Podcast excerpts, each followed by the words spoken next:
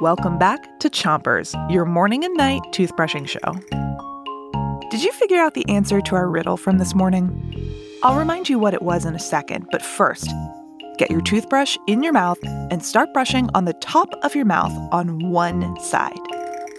Three, two, one, brush. Okay, here's our riddle from this morning again. Howler, green or golden, baboon or macaque, gibbon, spider, marmoset, capuchin, and silverback. These are all the same kind of animal, but what kind of animal are they? Keep brushing. Do you have an answer? Monkey! It's monkeys.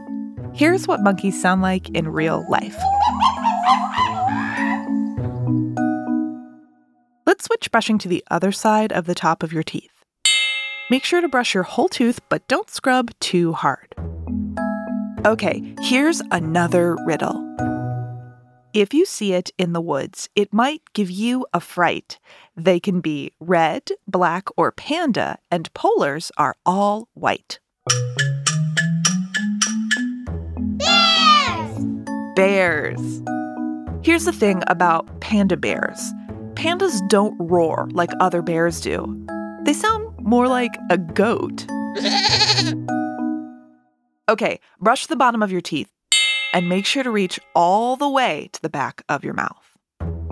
Here's a new riddle. On the ice in my tuxedo, I waddle to and fro. My wings don't fly, so instead I slide along in snow. What am I?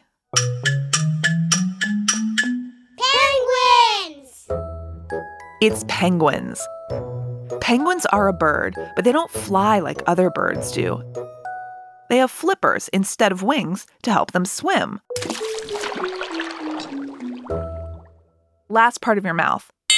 Switch to the other side of the bottom of your mouth and make sure to get all the way back to those molar teeth.